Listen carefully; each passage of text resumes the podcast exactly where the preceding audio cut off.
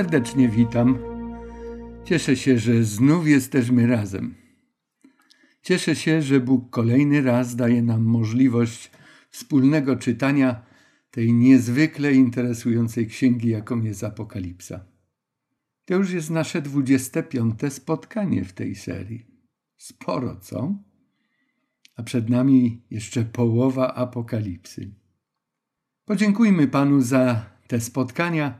Poprośmy Go o Jego mądrość, Jego błogosławieństwo dla nas wszystkich.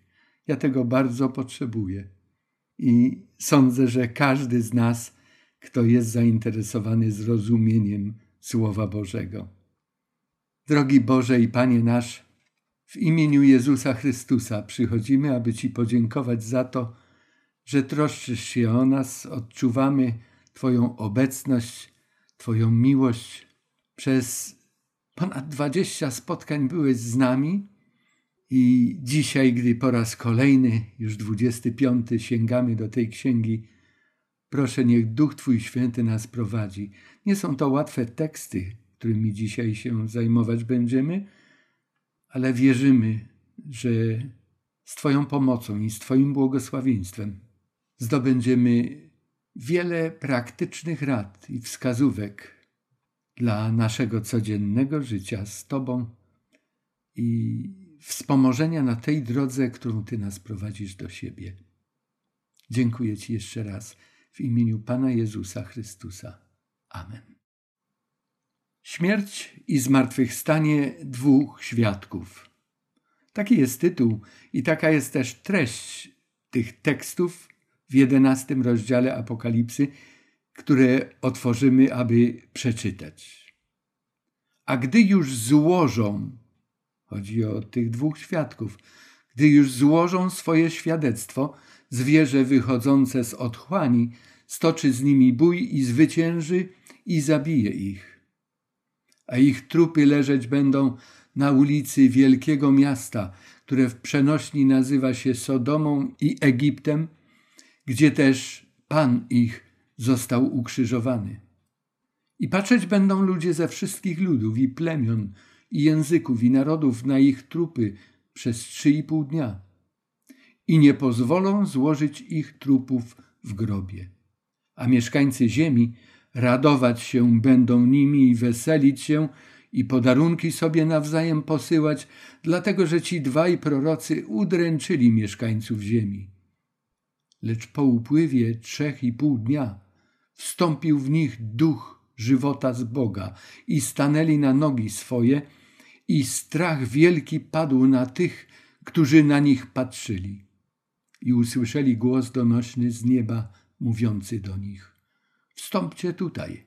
I wstąpili do nieba w obłoku, nieprzyjaciele zaś ich patrzyli na nich. I w tejże godzinie powstało wielkie trzęsienie ziemi. Dziesiąta część miasta zawaliła się. Zginęło w tym trzęsieniu ziemi siedem tysięcy ludzi. Pozostali zaś przerazili się i oddali cześć Bogu Niebieskiemu. Drugie biada minęło. Oto nadchodzi szybko trzecie biada. A teraz przejdźmy do ponownego czytania tych samych tekstów, ale już pojedynczo. Będziemy mieli możliwość zastanowienia się nad myślami, które w nich zostały podkreślone, wyeksponowane. Czytam wiersz siódmy.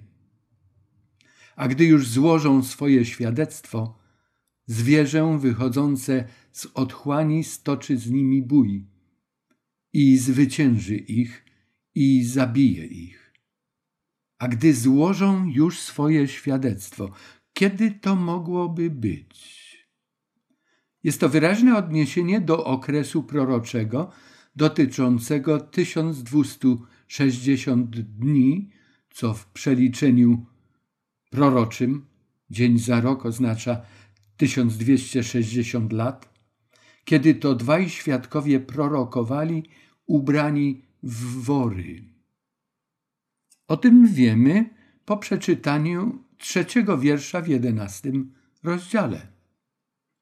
Na poprzednim spotkaniu zauważyliśmy związek, jaki istnieje pomiędzy czasem 1260 dni prorokowania dwóch świadków oraz tratowania świętego miasta przez 42 miesiące, a proroctwami Daniela dotyczącymi ucisku ludu Bożego w okresie czasu, czasów i półczasu. Okazuje się, że okres ten, pomimo różnych nazw w tych dwóch księgach Daniela i Apokalipsy, to w każdym przypadku dotyczy tego samego czasu. Ten czas rozciąga się od decyzji Justyniana odnośnie mianowania biskupa rzymskiego zwierzchnikiem całego chrześcijaństwa, aż do rewolucji francuskiej w latach dziewięćdziesiątych XVIII wieku. Justynian, zwany Wielkim, był cesarzem imperium czy cesarstwa bizantyjskiego, który dążył do odzyskania, odbudowania zachodniej części Imperium Rzymskiego. Wiemy, zachodni Rzym upadł w roku 476 naszej ery. Zwierzę to, o którym czytamy w tym siódmym tekście, często utożsamiane jest ze zwierzęciem wychodzącym z morza. Czytamy o tym w siódmym rozdziale księgi proroka Daniela, a także spotkamy się z takim zwierzęciem w trzynastym rozdziale księgi Apokalipsy. Jednakże tutaj, w tym siódmym wierszu, mowa jest o mocy, która pojawi się już po tym okresie i wyjdzie z otchłani, a nie z morza. Tam te zwierzęta u Daniela i w trzynastym rozdziale Apokalipsy wychodzą z morza. To wychodzi z otchłani. A gdy już złożą swoje świadectwo, powtarzamy ten siódmy tekst, zwierzę wychodzące z otchłani stoczy z nimi bój i zwycięży i zabije ich. Zwierzę wychodzące z otchłani. Pod koniec realizacji proroctwa dotyczącego 1260 lat, inaczej 3,5 czasu albo 42 miesiące, jest zapowiedź o uśmierceniu dwóch świadków. I to uśmiercenie zrealizowała moc wychodząca z otchłani, czyli inspirowana przez szatana, która w końcówce okresu supremacji Małego Rogu, według Daniela 7 rozdział, wiersz 25, zaatakowała go właśnie ten mały róg, nie szczędząc przy tym i ludu Boga, a także Słowa Bożego, Pisma Świętego. Była to, jak wiemy z poprzednich naszych spotkań, połączona moc sekularyzmu, ateizmu i komunizmu, działających w czasie rewolucji francuskiej w końcówce XVIII stulecia. Temu zagadnieniu poświęcaliśmy sporo czasu, gdy omawialiśmy wydarzenia, które nastąpiły podczas trąbienia piątego i szóstego anioła. Przypomnijmy sobie przynajmniej pokrótce coś na ten temat. W dziewiątym rozdziale, gdy przeczytamy dwa pierwsze teksty, to możemy się dowiedzieć, że zatrąbił piąty anioł. Jan widzi gwiazdę, która spadła z nieba na ziemię i dano jej klucz od studni otchłani. I wzbił się ze studni dym, jakby dym z wielkiego pieca, a słońce i powietrze zaćmiły się od dymu ze studni. Otchłań, studnia otchłani. Te teksty, które mamy w czerwonym kolorze u samej góry tego ekranu przypominają nam miejsca, gdzie jest mowa w Piśmie Świętym o otchłani. A więc na samym początku, jeszcze przed stworzeniem życia na tej ziemi i warunków pod to życie, to ciemność roztaczała się nad tą otchłanią. Tu mamy przed chwilą czytany tekst z jedenastego rozdziału siódmy wiersz. W siedemnastym rozdziale dowiemy się o takiej studni otchłani. W dwudziestym rozdziale będzie mowa, że tam zostanie ostatecznie na okres tysiąca lat wrzucony szatan, demon. Ewangelista Łukasz w ósmym rozdziale, a również Piotr, apostoł, w drugim swoim liście, w rozdziale drugim, przypominają nam, że to jest miejsce, do którego zostali zrzuceni zbuntowani aniołowie razem z szatanem. Bardzo niechętnie tam przebywają. Gdy Chrystus był na tej ziemi, to te duchy go prosiły, aby nie kazał im iść w tę otchłań. W czasie trąbienia piątego anioła szarańcza jak dym ze studni otchłani zaćmiła słońce i powietrze. Wyjaśnialiśmy sobie te symbole. Chodziło o Boga, o Jego w ogóle istnienie, które było zacienione przez inne pojęcia ludzkie, a również Jego słowa, Jego naukę. One to zostały przysłonięte przez ludzkie pojęcia i praktyki. Natomiast w wizji jedenastego rozdziału z otchłani wychodzi zwierzę, które zabija dwóch świadków. Też na poprzednim spotkaniu tę tożsamość dwóch świadków staraliśmy się uchwycić, zrozumieć. Chodzi o Biblię i o tych, którzy zwiastują przesłania tego Bożego Słowa.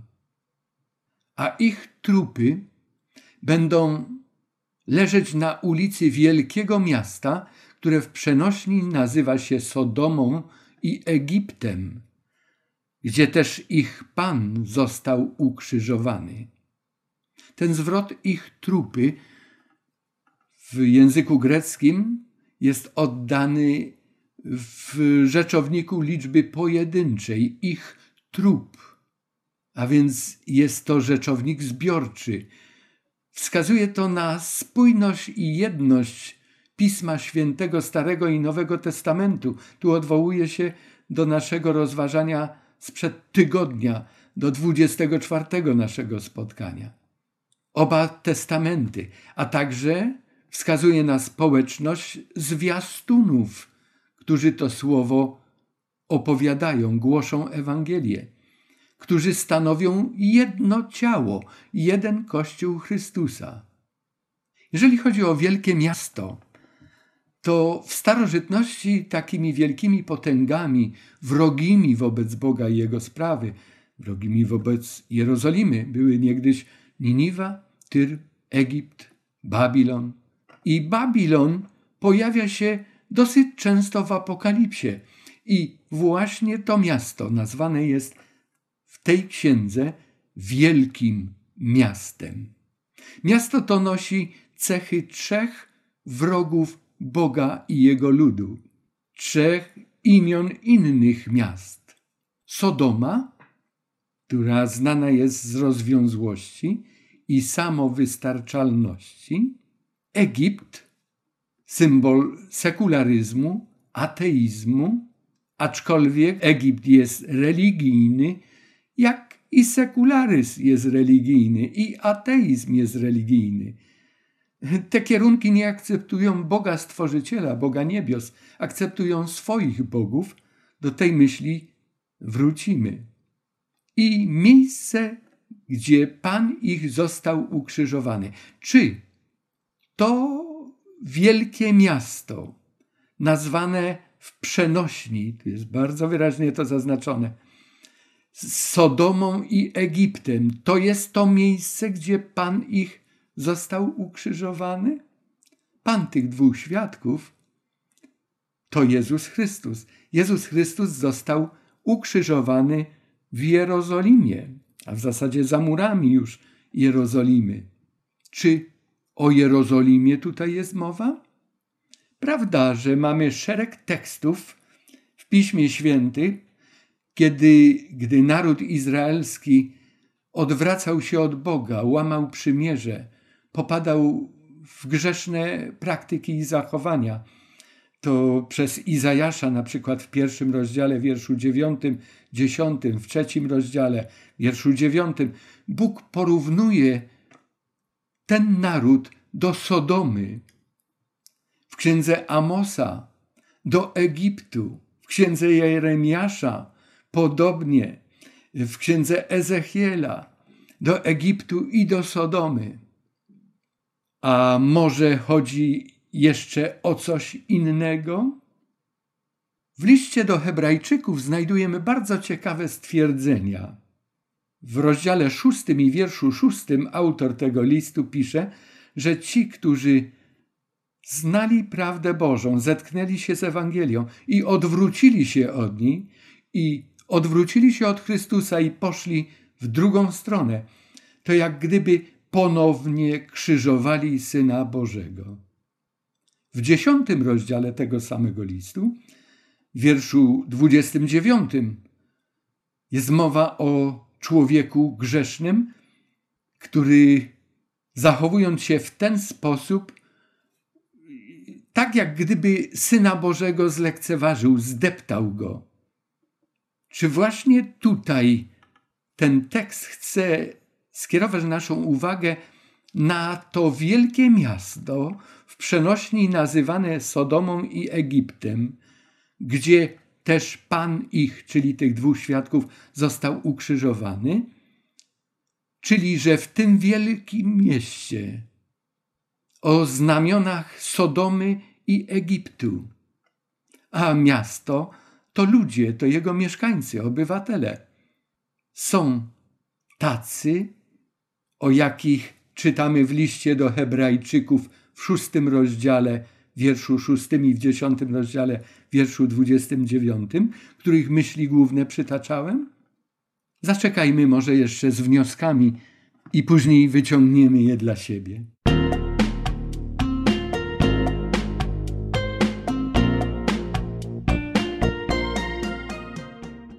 Miasto wielkie Babilon, które ma władzę nad dziesięcioma królami.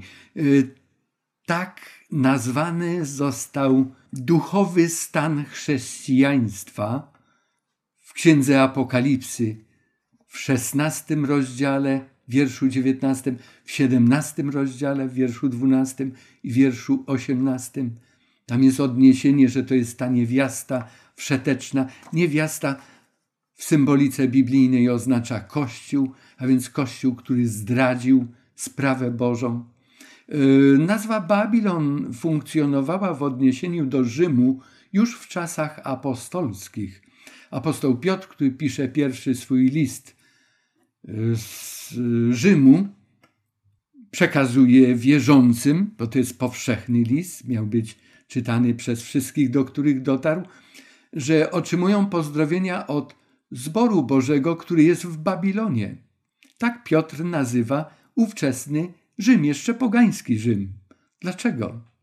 Otóż jeszcze przed naszą erą, mniej więcej w czasach Aleksandra Macedońskiego, który zdobył Babilon, y, kapłani z tej stolicy imperium niegdyś babilońskiego y, zabrali cały kult i wystroje świątynne z Babilonu i przenieśli je do Pergamonu w Azji Mniejszej.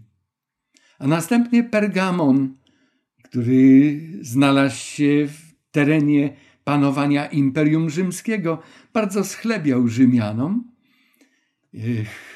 Oddał siebie zresztą pod ich patronat, pod ich skrzydła i tak kult babiloński przez Pergamon dostał się do Imperium Rzymskiego, do Rzymu, Rzymu politycznego. A później, gdy upadł Rzym polityczny i ta zachodnia część imperium, a w dalszym ciągu tam stolicę swoją miał biskup chrześcijański, on przejął ten kult i zaczął powoli wprowadzać razem z innymi naleciałościami, które z Rzymu zaczerpnął do chrześcijaństwa. Trwało to przez długie wieki. I wreszcie chrześcijaństwo, które zdradziło sprawę Chrystusową, zdobyło wielką liczbę tak zwanych wyznawców, których nieraz ogniem i mieczem do tego nakłoniono. zatracił prostotę, czystość nauki i życia tego, który założył chrześcijański kościół na sobie, bo na opoce go założył, a poza Chrystusem, poza Bogiem nie ma innej opoki. Gdy chrześcijaństwo zachodnie przeżywało dosyć trudne chwile na przełomie V i VI wieku, y, Frankowie, którzy tworzyli jedno z dziesięciu plemion, jedno z dziesięciu, mówiąc językiem proroka Daniela, z siódmego rozdziału, jednego z rogów dziesięciu, które wyrosły na upadłym Imperium Rzymskim, to ci Frankowie, a więc konkretnie już później i do dzisiaj Francja, jak pamiętamy, wspomogli bardzo ten upadający kierunek zachodniego chrześcijaństwa. Y, król frankoński Lodwik przyjął chrzest w obrządku zachodnim około roku 500.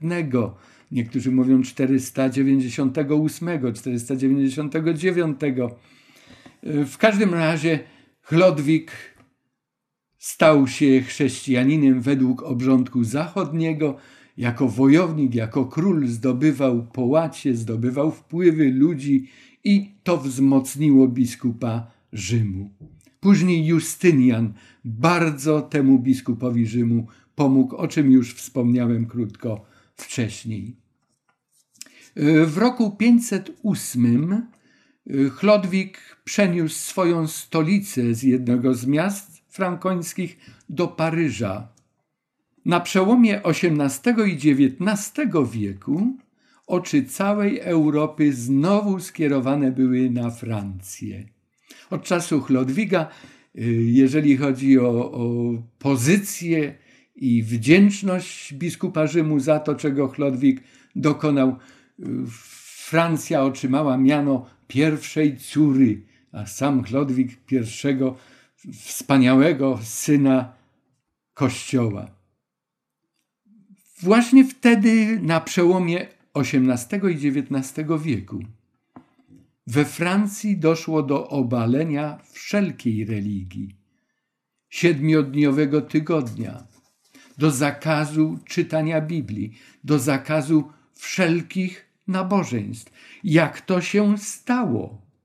Trzy wieki wcześniej, gdy papiestwo władało jeszcze Europą, w Paryżu w noc świętego Bartłomieja 23 sierpnia 1572 roku podstępnie zamordowano kilkanaście tysięcy hugenotów, którzy byli przedstawicielami Boga i głosili Jego Ewangelię we Francji. Zostali oni zaproszeni na wesele, na ślub Katarzyny Medycejskiej z hugenotem, z wyznawcą tego kierunku protestanckiego. Nienawidziła hugenotów, tak jak nienawidzili hugenotów Francuzi, którzy byli chrześcijanami według obrządku zachodniego. Hugenoci byli ością w oku zachodniego chrześcijaństwa.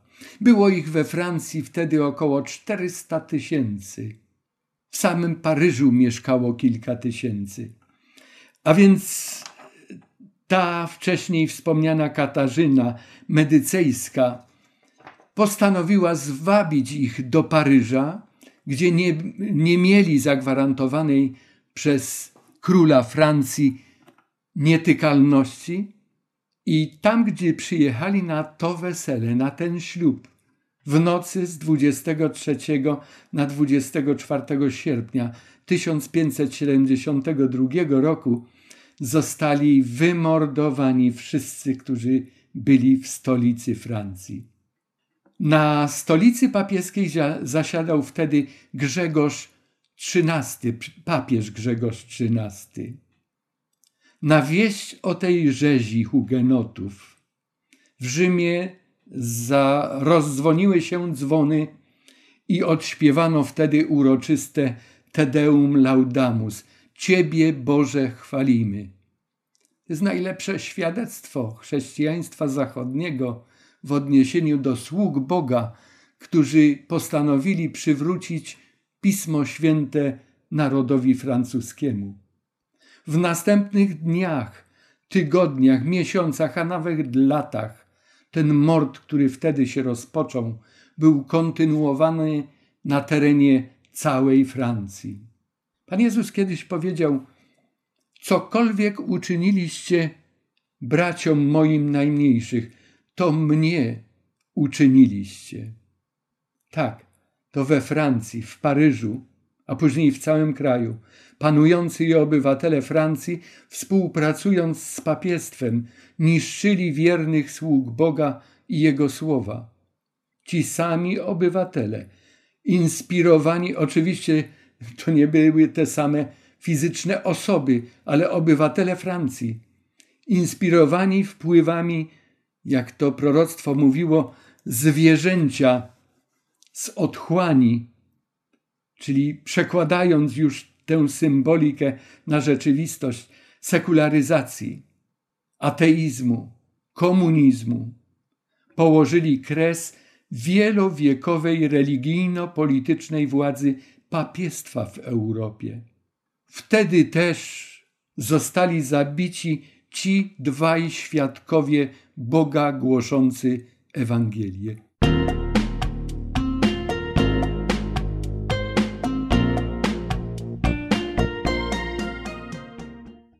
W wierszu dziewiątym czytamy i patrzeć będą ludzie ze wszystkich ludów i plemion i języków i narodów na ich trupy przez trzy i pół dnia i nie pozwolą złożyć ich do grobów, tych trupów. Na Francję, na Paryż skierowane były wszystkie oczy świata. Jak to się stało, że ta pierwsza córa Europy wystąpiła przeciwko, jak to historycy Kościoła rzymskokatolickiego, Seppelt i Lüffler w książce Dzieje papieży w rozdziale Pius VI a rewolucja francuska opisali bardzo dokładnie i barwnie. W tym najeździe i w aresztowaniu papieża yy, dowodził generał Berthier z rozkazu Napoleona, a współpracowały z nim wojska polskie Kniaziewicza i Dąbrowskiego. Dla jednych był to skandal, u innych budził powszechny podziw. Dla odwagi tych rewolucjonistów. Przez trzy i pół dnia zabici mieli być na, wy, na widoku publicznym. Za chwilę się zastanowimy, co to mogłoby oznaczać. Natomiast dziwne jest to, że zakazano ich pochówku. To najwyższy rodzaj zniewagi. Spotykamy się również z tym i w starożytności. Podobne przypadki opisane zostało w pierwszej Księdze Królewskiej w 21 rozdziale, w Księdze Jeremiasza w 8 rozdziale, czy też w Psalmie 79. A mieszkańcy ziemi radować się będą nimi i weselić i podarunki sobie nawzajem posyłać, dlatego że ci dwaj prorocy udręczyli mieszkańców ziemi. Czym ich udręczyli? Tym, czym hugenoci udręczyli chrześcijaństwo zachodnie. Stanowili wyrzut sumienia dla tych, którzy przyznawali się do Boga, a byli od Niego bardzo, bardzo daleko. Ale przecież do tych samych ludzi Bóg jeszcze skieruje poselstwo swojej łaski. Bóg nie przestaje miłować tych ludzi, którzy cieszą się z tego, jak zło jest wyrządzane jego przedstawicielom na tej ziemi. Bóg chciałby odwrócić zamiary tych ludzi, ale nie tylko zamiary, zmienić ich serca, nawrócić do siebie. Zwrot mieszkańcy ziemi to apokaliptyczny zwrot określający ludzi wrogo nastawionych do Boga, do Jego Ewangelii, a także do tych, którzy ją zwiastują. Spotkaliśmy się z tym zwrotem. Już wtedy te teksty Wam pokazywałem począwszy od Apokalipsy trzeciego rozdziału, aż do siedemnastego rozdziału. Mamy je znowu przed naszymi oczami. Ludy, plemiona, narody. Z tym określeniem też się spotykamy. To są ci, którym według dziesiątego rozdziału i wiersza jedenastego głoszono poselstwo ostrzeżenia i nadziei. Oni teraz radują się ze śmierci misjonarzy. Popatrzmy, jak podobne jest to do stanowiska ludzi, którzy czekali na Mesjasza i cieszyli się, że Jezus z Nazaretu jest tym Mesjaszem, ale później zmienili pogląd i cieszyli się z jego śmierci. Podarunki sobie posyłać będą, jak Piłat i Herod. W Ewangelii Łukasza w 23 rozdziale możemy o, to, o tym przeczytać, jak stali się przyjaciółmi, mając jednego wspólnego wroga Jezusa. W Starym Testamencie było inne takie wydarzenie, opisane w księdze Estery w dziewiątym rozdziale, gdzie ludzie cieszyli i radowali się z jakiegoś zwycięstwa. Czasem było to bardzo krótkotrwałe zwycięstwo. Dlatego, że ci dwaj prorocy udręczyli mieszkańców ziemi. Głos Bożego Słowa, głos poruszający sumienie, karcący ulubiony grzech, jest torturą nie do zniesienia dla mieszkańców ziemi. Wiemy, że to określenie jak gdyby przylgnęło w Apokalipsie dla tych, którzy ponad tę ziemię nie potrafią i nie chcą się wznieść.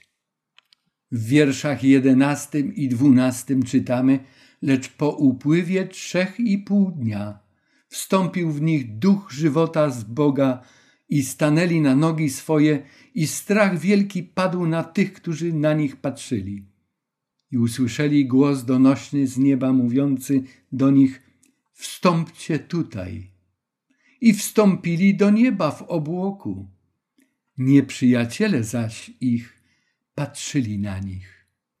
Dekret zakazujący lektury Pisma Świętego, a także odprawiania chrześcijańskich nabożeństw został wydany 26 listopada 1793 roku, a 17 czerwca 1797 roku, czyli dokładnie po trzy i pół roku, został wycofany.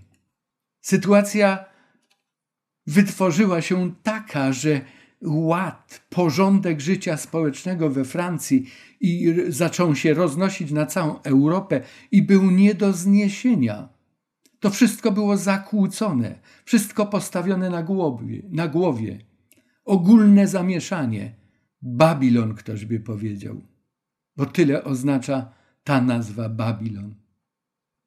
I tu ten niesamowity wzrost, rozwój, zapotrzebowania na czytanie Biblii oraz na życie religijne z Bogiem i w Paryżu, i w całej Francji, i w całej Europie, i na całym świecie. Po upływie trzech i pół dnia wstąpił w nich duch żywota z Boga i stanęli na nogi swoje. A później to wezwanie: wstąpcie tutaj i wstąpili do nieba w obłoku.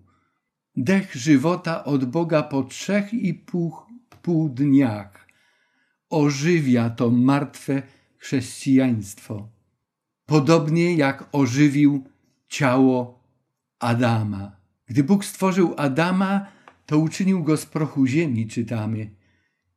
I to było ciało martwe, ale tchnienie Boże, ożywcze Boże tchnienie, Duch Boży ożywił i ten człowiek stał się istotą żywą. Stare przekłady mówią duszą żyjącą. Podobnie też jak w przypadku Jezusa Chrystusa. Po trzech dniach powstał z grobu, chociaż Ci, którzy go uśmiercili, myśleli, że będą święcić triumfy. Biblia stała się bardzo pożądaną księgą. Ludzie zatęsknili za treściami, zatęsknili za życiem, które charakteryzowało się posłuszeństwem Bogu i zastosowaniem się do zaleceń, jakie znajdowali w Piśmie Świętym. Biblia obecnie w ponad tysiącu i dwustu językach i na rzeczach świata funkcjonuje.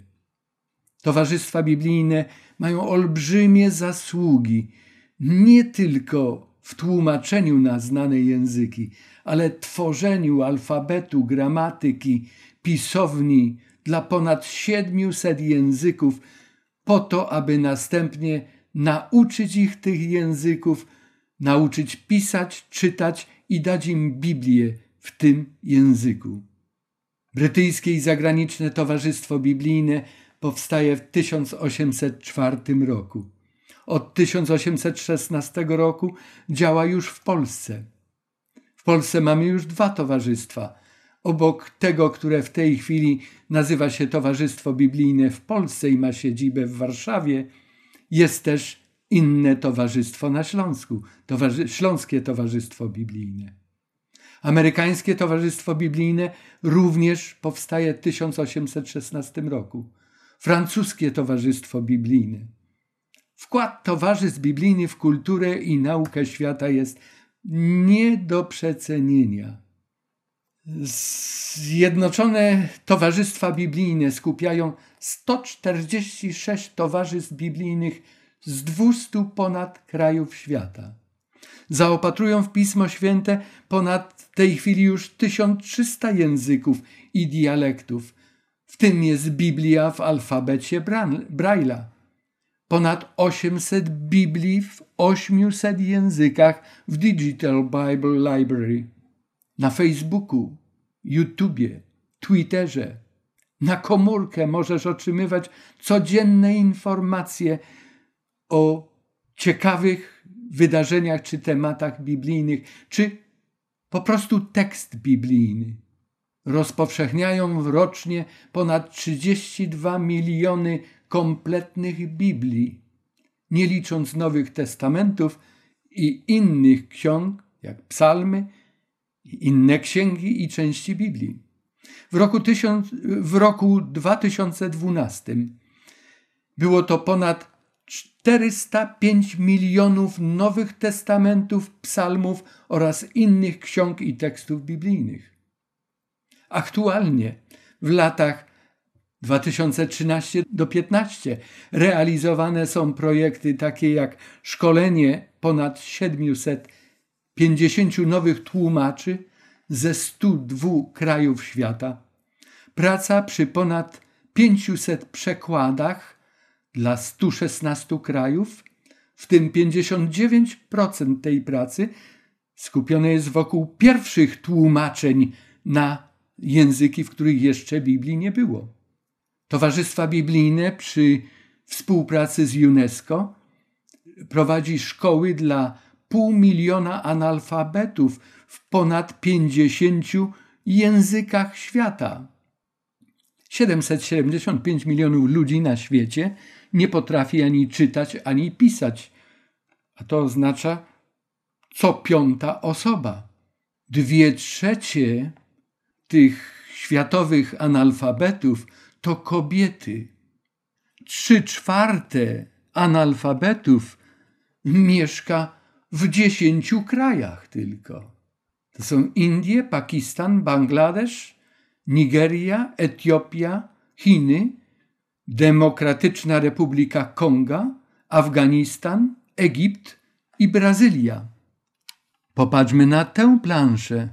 To jest sprawozdanie z roku 2012. 405,5 miliona różnych części Pisma Świętego, w tym 30 ponad 2 miliony całych tekstów, pełnych tekstów Pisma Świętego.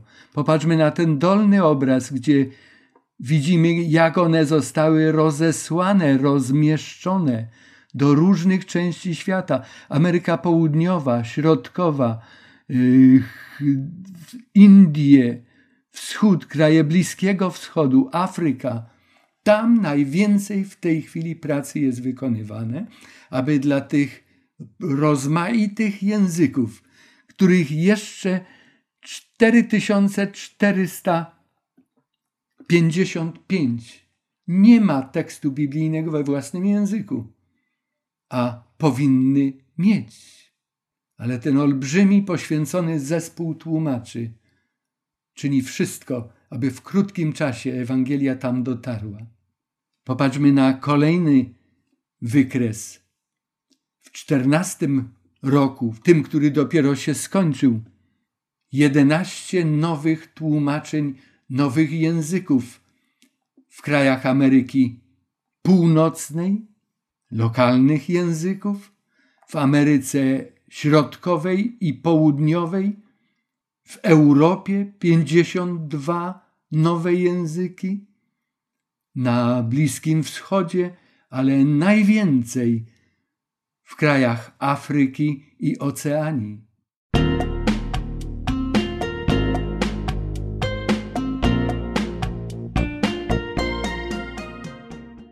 wiersze 13 i 14 tego 11 rozdziału. I w tejże godzinie powstało wielkie trzęsienie ziemi.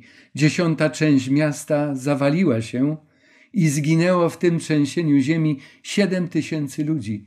Pozostali zaś przerazili się i oddali cześć Bogu niebieskiemu. Drugie biada minęło. Oto nadchodzi szybko trzecie biada. Wielkie trzęsienie ziemi. Takie samo orzeczenie występuje w szóstej pieczęci. To jest szósty rozdział, wiersz dwunasty.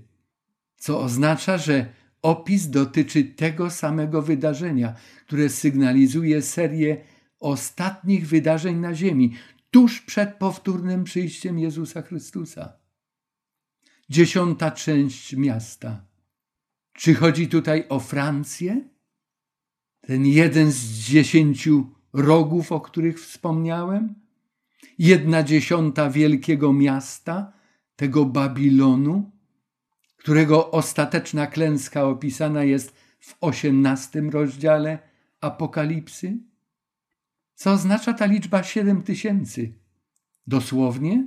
Symbolicznie?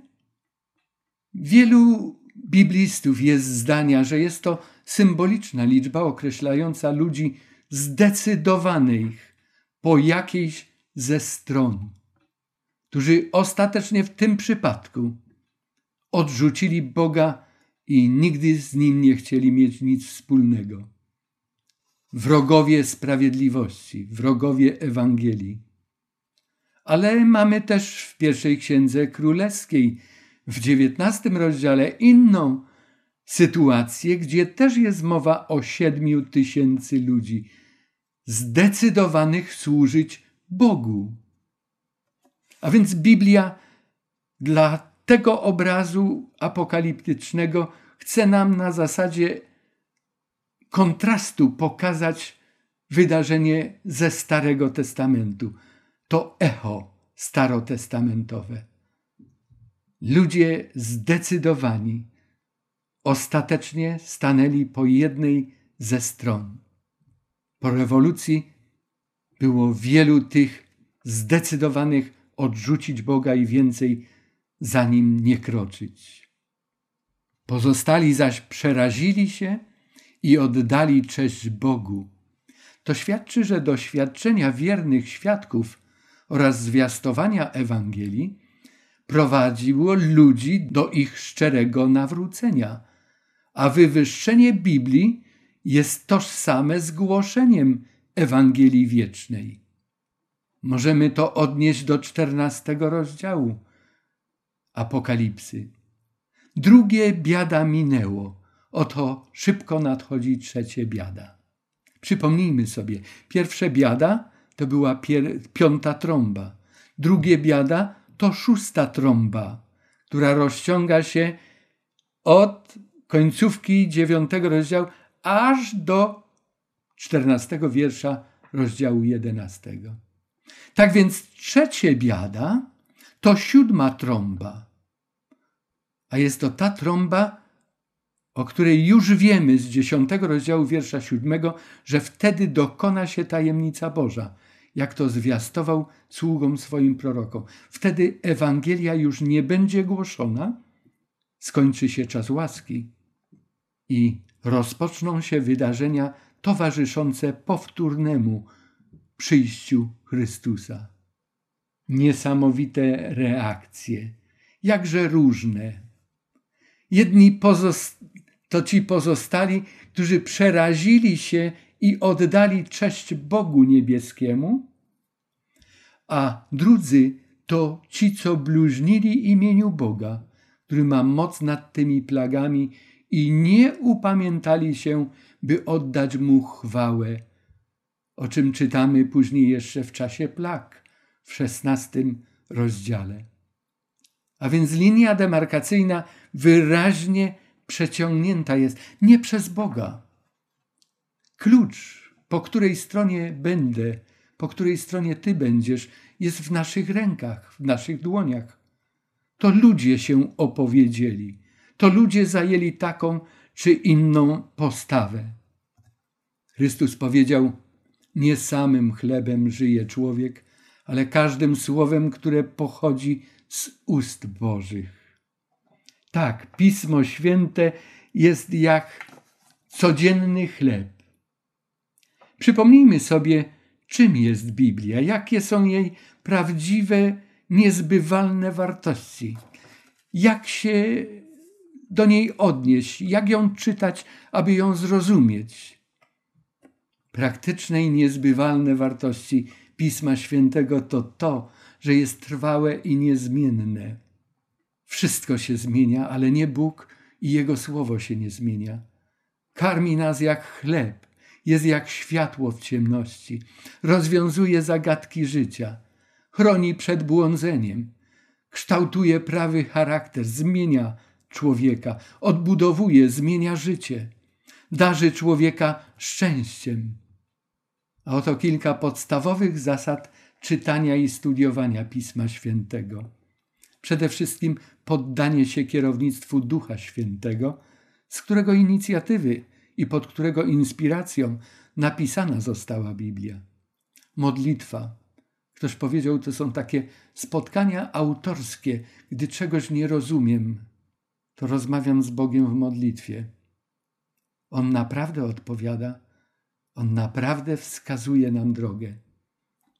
Uważne czytanie, przede wszystkim uważne przeczytanie Biblii, a następnie dopiero studium, następnie dopiero badanie. Pragnienie posłuszeństwa Bogu to jest ten warunek, który otwiera nam drogę do celu. Istnieją też zasady poznawania nauk Biblii. Przede wszystkim poznajemy ich wartość, gdy je zaczynamy stosować w naszym życiu. Gdy studiując je, łączymy podobne teksty z sobą. W ten sposób uzyskujemy dostęp do szerokiego kontekstu myśli biblijnej, a również uznanie własnych win, wyznanie ich i opuszczenie wszelkiego zła. Bóg gwarantuje, że w takim przypadku, z takim pragnieniem i z takim przygotowaniem jesteśmy po Jego stronie. Kilka praktycznych lekcji na każdy czas, ale szczególnie na czas końca, na nasz czas. Historia wykazała, że większość nie zawsze ma rację.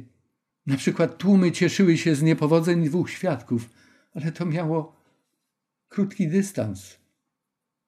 Podążanie za większością prawie że nigdy nie jest bezpieczne. Dlaczego? Z uwagi na naszą grzeszność. Większość ludzi zwykle błądzi. Tak było przed potopem w Sodomie, tak było pod krzyżem Jezusa. Podążając za Bogiem, często będziemy narażeni na trudności i na ataki ze strony tych, którzy Bogu nie służą. Nie gniewajmy się na nich. Jeżeli zachowamy właściwą postawę, to wywrze wpływ na ich myślenie. Wielu z nich dzięki naszej właściwej postawie może wrócić do Boga. Opozycja wobec Boga i ludzi, którzy chcą mu służyć, nawet wobec najbliższych, jest zjawiskiem dość częstym. Nieraz ludzie mówią, gdy ich dzieci chcą czytać Biblię i w związku z tym zmieniają swoje zapatrywania na rzeczywistość, na Boga, na religię, to znam takie smutne stwierdzenia, gdzie rodzic mówi: Wolałbym cię w trumnie zobaczyć. Jak to, że odwróciłeś się od tego, co przez wieki całe było czynione, co nasz ród czynił. Pamiętajmy też, że nic tak nie łączy ludzi o różnych poglądach, czasem sprzecznych z sobą, jak wspólna ich niechęć i opozycja wobec Boga i Jego wyznawców. Zaobserwujmy to. Tak było w przypadku Piłata, Heroda i Jezusa. Ale to się powtarza jak kalka w wielu innych sytuacjach. Wreszcie Księga Apokalipsy dowodzi, że w miarę głoszenia Ewangelii coraz więcej ludzi i organizacji łączy się we wspólnym froncie przeciwko wiernym wyznawcom Boga. Tak, cały świat stanie przeciwko Bogu i to w krótkim już czasie. Dzieci Boże, zdawać by się mogło, będą same, ale ten, kto zaufał Bogu, nigdy nie jest sam. I zwycięstwo jest tam, gdzie jest zwycięzca, a naszym zwycięzcą jest nasz mistrz z Nazaretu, Jezus Chrystus. Drogi Boże, właśnie w imieniu Zbawiciela naszego dziękuję Ci za to, że byłeś z nami, że pozwoliłeś nam wiele zrozumieć z wydarzeń, które już należą do historii, ale które rzutują na przyszłość, naszą przyszłość również. Dopomóż, no abyśmy to słowo umiłowali, bo gdy pozwolimy, by ono działało w nas, to Ty będziesz mógł przez nas to słowo przekazywać innym ludziom, już nie jako teorię, ale jako życie. Dziękujemy Ci za ten przywilej i za to wielkie zaufanie, jakie masz do nas, grzesznych ludzi. Miłujemy Cię, Panie, i pragniemy z Tobą spędzić wieczność. Bądź uwielbiony. Amen. Dziękuję Wam, drodzy, za udział w dzisiejszym spotkaniu. Kolejne spotkanie będzie nosiło tytuł Wprowadzenie do drugiej połowy Apokalipsy. No cóż, trzeba wejść nam w tę drugą część, do której sądzę, że jesteśmy już lepiej przygotowani niż wtedy, gdyśmy rozpoczynali czytanie tej księgi. Doradzałbym Wam, abyście powoli oswajali się z treścią tych rozdziałów w drugiej połowie Apokalipsy. Apokalipsa ma 22 rozdziały, a więc 11 mamy za sobą, a 11 przed sobą. Do usłyszenia.